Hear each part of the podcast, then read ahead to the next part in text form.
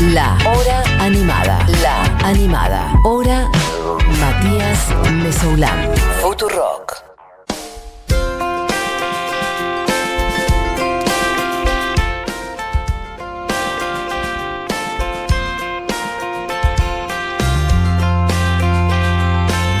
Bueno, lo prometido, si lo prometido es deuda, lo prometido varias veces ya no sé qué es, así que hoy cumplimos entonces con algo que veníamos pateando hace ya, eh, creo que dos programas, si no me equivoco, pues no fue solamente ayer, sino que viene de un poco más atrás también, y es la emperatriz de los bajitos, hablando de cómo podríamos, si tuviéramos que inventarle un...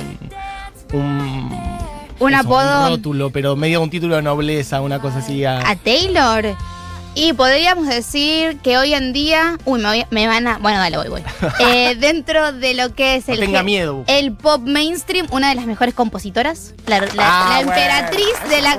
La emperatriz de la composición. Está bien, yo eh, pensé que ibas a decir la vengadora de la industria. La reina de que la caguen y le digas, mirá de quién te burlaste, eh, Barney. Algo más, algo más power. Eh, y especialista en escribir canciones sobre exparejas también, hay que ahí decirlo. Va, ahí va, perfecto.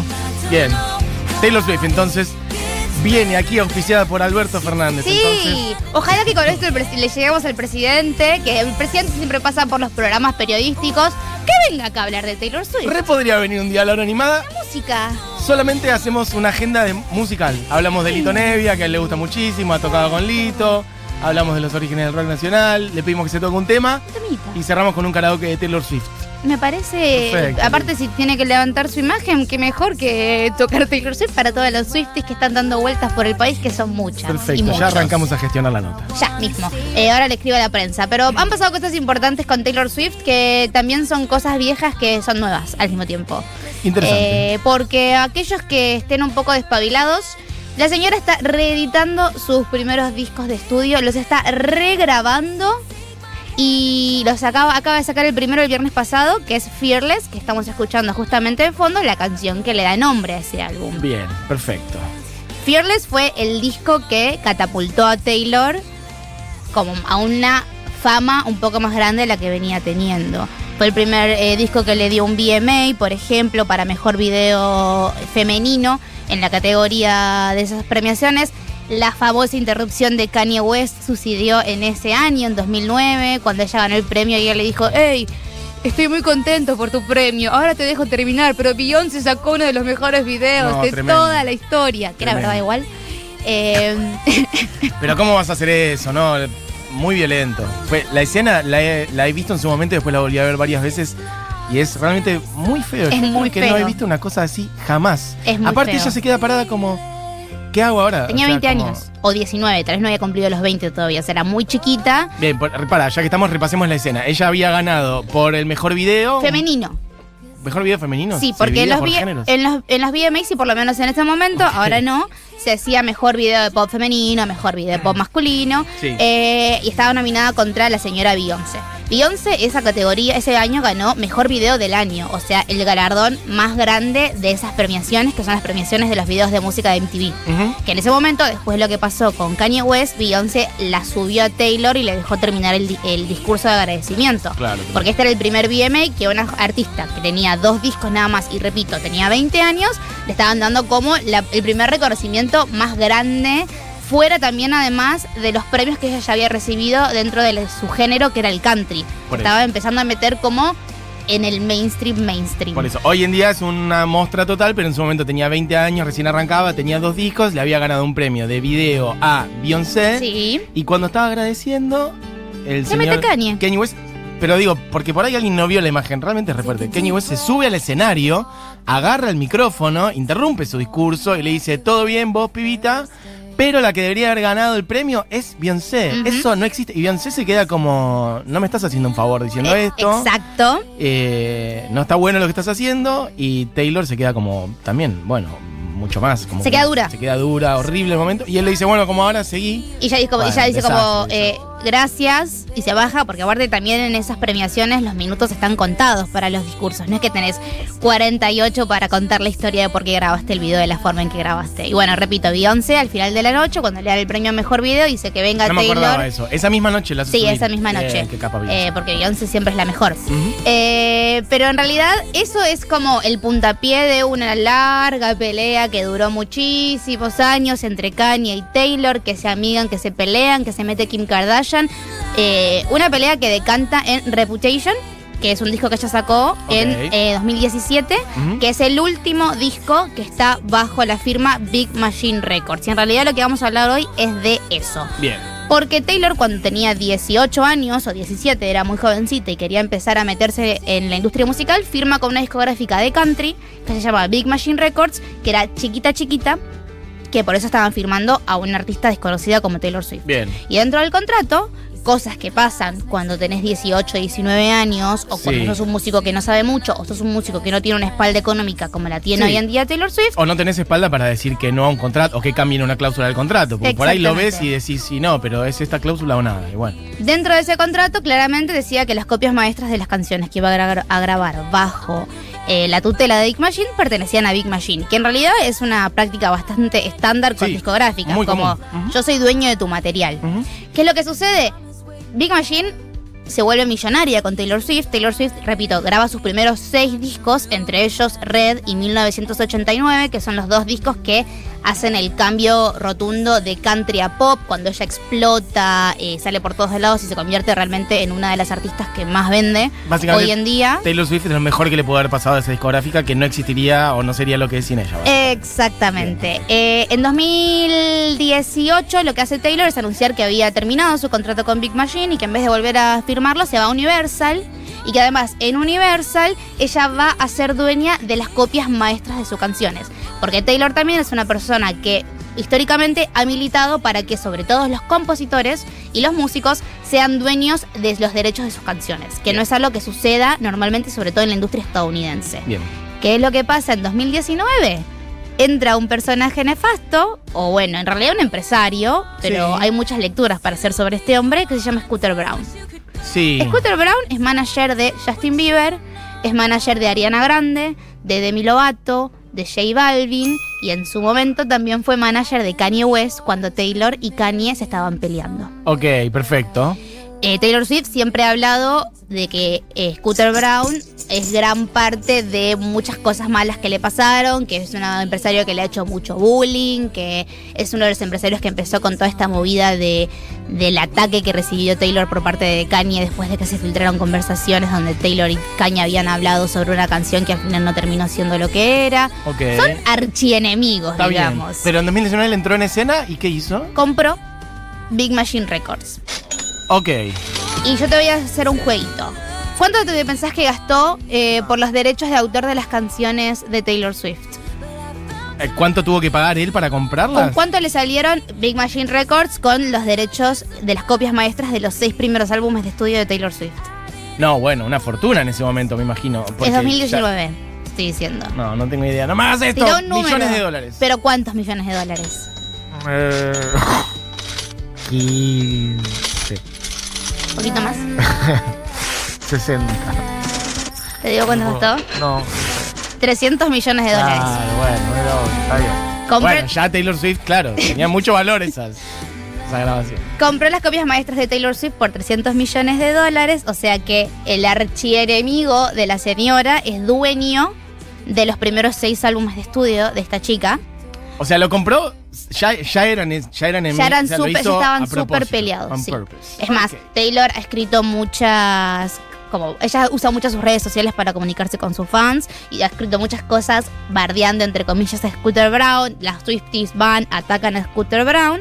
Eh, cuando sucede esta compra, eh, Taylor saca una carta que dice: yo quise comprar mis masters y para poder acceder a comprarlos me exigían primero que no hable mal de Scooter Braun eh, con la prensa o en mis redes sociales, o sea, un bozal sí, mediático sí. y que por cada disco que vaya a recuperar de Big Machine yo tenía que entregarles un disco nuevo, o sea que si ella quería comprar seis discos tenía que entregar otros seis, seis. Dijo que no. Bien. Eh, entonces Taylor ha perdido lo que son los derechos de sus copias maestras. Entonces, ¿qué dice? Se va, prepara un disco, se llama Lover el disco, que es, ajá, su primer disco con Universal, que la, sí, primera canción de ese disco, no, la primera no, pero una canción de ese disco se llama The Man, que es una canción que habla de cómo si ella fuese un hombre, la industria sería mucho más eh, tranquila y no la atacaría tanto, uh-huh, como no la molestarían por cómo se viste, como no la molestarían por la gente con la que sale, entre otras cosas de las que se queja Taylor Swift, que también en una premiación es, eh, del dos mil diecinueve se pone una camisa blanca para cantar The Man, y en la camisa tiene los nombres de los seis discos que no le pertenecen. Wow. Porque si es algo que a ella le gusta hacer, es montar una, sí, historia. Está bien. Lo hace desde sus canciones y lo hace desde las cosas que hace. Ok, obviamente ahora cualquier disco de esos que se venden, la plata va para este señor, todo ese tipo de cosas. ¿Pero qué hizo la señora Taylor eh, antes de publicar Lover? Anunció que iba a volver a grabar sus discos. Vale. Bien. Que las canciones son de ella y que iba a volver a grabar todas las canciones que son parte de Big Machine Records, eh, terminando en que ahora tenemos el primero de esos álbumes que regrabó, ajá, que es Fearless, okay, su segundo disco, el disco con el cual empezó la pelea con Kanye West de buena manera, porque aparte si hay fans de Taylor Swift del otro lado sabrán que ella es muy de atar cosas, dejar mensajes crípticos, dejar teorías para que los fans muy, muy... Qué intensa Taylor Swift también, ¿eh? Taylor Swift. Qué intensa Taylor Swift. Intensísima. Es intensísima. Gracias, Pau. Ya estábamos todos pensando eso también. O sea, la es muy que... intensa. Todo pero... es muy melodramático. Todo, todo muy telenovelesco. Pero, escúchame, si vos pudieses vivir tu vida siendo una drama queen, ¿lo harías? No sé, puede ser. Sobre todo si tengo tantos millones, creo que ya mis preocupaciones serían otras. Pero bien, perfecto. Empezó con la regrabación, anunció que iba a grabar los seis álbumes de estudio, o sea que si hay alguien que le está levantando la pala es Taylor Swift, porque el año pasado sacó dos discos. Pará, pero ¿y está regrabando todos los discos y los va a sacar por Universal o por una discográfica propia? Los va a sacar propia? por Universal. Ah, o sea, Universal le aceptó sacar los discos viejos. Sí, está con, ella tiene su contrato con Universal y se ve que por el momento está contenta. Si después se vuelve a pelear con Universal, hablaremos en unos años. Ok. Eh, pero sacó el viernes, el primero de todos, porque aparte los viene sacando como, che, mañana... Como ya comienza con Folklore, ¿viste? Como, sí, sí, de un día para el otro, ok, perfecto. Eh, ¿Qué es lo que estamos escuchando de fondo, básicamente? Y la novedad es que hay canciones nuevas, porque ese es algo que Taylor Swift ah, tiene. Está bien. Que Scooter Braun no tiene, son todas las canciones que le quedaron de todas las épocas de su vida que compuso y que quedaron fuera de esos discos que terminó lanzando con Big Machine Records. Okay. O sea que no solamente está haciendo regrabaciones de las canciones que ya tiene, sí, que si las comparás... Los arreglos son un poquito distintos. La mayor diferencia es que hay una Taylor cantando con treinta y un años en vez de diecinueve. Total. La voz es mucho más madura. La manera en que canta algunas partes también es como más cómica, porque imagínate tener treinta y uno. Y tener que cantar tus letras de cuando tenías dieciocho. Y, y le estás cantando a tu novio de la adolescencia, ¿no? Para, esta que estamos escuchando de fondo ahora Era es la Fearless. Taylor Swift de... De ahora. La de ahora. Sí. Bien, perfecto. De ahora, eh, que ese disco es muy conocido porque, por ejemplo, tiene dos temazos, uno con el que vamos a salir y otro que se llama Love Story, que es una canción muy conocida de Taylor, que la escuchamos el año pasado cuando okay. hizo la primera, ¿te acuerdas que comparamos las dos versiones viejas? Sí, total. Que eran muy parecidas. Okay. Bueno, todo el disco es similar al primero. Me gusta que igual ahora entonces hay como dos Taylor Swift en paralelo, que son, bueno, sí. son los discos viejos y las versiones nuevas, pero a su vez hay otras dos Taylor Swift en paralelo, que es, es la Taylor Swift de Folklore y Evermore, que es como súper tranca y no sé qué, y como ahí abajo. Y estas otras canciones que son re pop viejas en paralelo, ¿no? Exactamente. Sacando cosas... Esta es más country igual, tiene más bueno, sentido con Folklore. Una canción redonda, con estribillo y arriba. Súper. Si hay alguien que hace una canción redonda es Taylor. Sí, pero viste que estos últimos dos discos son como mucho más climáticos. ¿Sí? cien por ciento. Eh, esta es la canción que... Una de las canciones más conocidas de Taylor. Lo que va a quedar ahora es básicamente que la gente elija qué música escuchar. Exacto. Si escuchar Big Machine y el disco viejo o si escuchar a Taylor con sus versiones nuevas. Bien. Y también le está poniendo como si fuese una... ¿no? Como una... algo para hacer a las películas y a los eh, comerciales que tienen que elegir la canción. Porque ¿qué vas a elegir? ¿Las versiones de Big Machine o las nuevas versiones de Taylor Swift? Porque, okay. si, porque Taylor Swift, si vos querés usar una, peli- una canción para su película, va a usar sus plataformas para decir me gustaría que uses la versión de mi, nuevo, de mi nuevo álbum. Entonces es una manera de reclamar otra vez eh, su...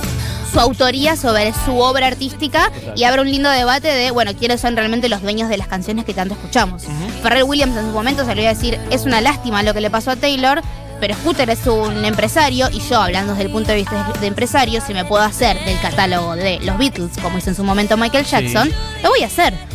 Bueno, sí, está bien. Es una discusión interesante para pensar dónde está, sí, dónde empieza el arte y dónde empieza el negocio, o cuánto de arte hay en el negocio y viceversa, cuánto de negocio hay en el arte. Y cómo Seguro. repensamos también los contratos que hacemos, porque Taylor, con la plataforma enorme que tiene, lo que puede hacer es decir, tipo, eh, empezar a abdicar para que los, abdicar, no, perdón, a militar para que los artistas puedan ser dueños de sus copias maestras. Que es algo que por ahí hasta el momento no pasaba y con una persona con la plataforma de Taylor se puede hacer. Igual lo que le rebanco, si bien la acusamos de melodramática y de intensa y no sé qué, hay que decir que por lo menos se está poniendo un laburo al hombro que es enorme. Enorme. Porque no es que es melodramática pero hizo tres tweets. No, no, es melodramática pero se puso a grabar seis discos enteros de vuelta, que es muchísimo trabajo. Es muchísimo trabajo. Así que respecto. Eh, pueden escucharlos, están en todas las plataformas de, de escuchas, hay canciones nuevas, hay versiones con Keith Urban o con otros colaboradores, por ejemplo, porque también ella puede levantar el teléfono y tener a quien quieran. Uh-huh. Y me voy a tomar el atrevimiento, faltando unos cinco minutitos para terminar el programa. Yep. Ahora escuchemos por lo menos una parte de, para mí, una de las mejores canciones para cantar a los gritos. Sí. De una de las que más me gustan de este segundo disco de Taylor Swift, que no es mi favorito, debo decirlo. Una canción para cantar eh, con un desodorante en la mano, y si están del otro lado por ahí lo pueden hacer. Te voy a pedir, Paulita, que le des play, por favor, a You Belong With Me.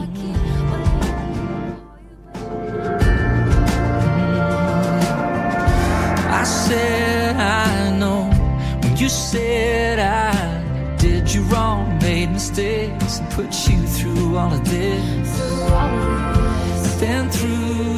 Esto justo es Keith Urban eh, tocando con Taylor Swift en las versiones que sacó de la bóveda de los nuevos temas. Ok. Y ahora cerramos un poquitito con You Belong With Me. Perfecto.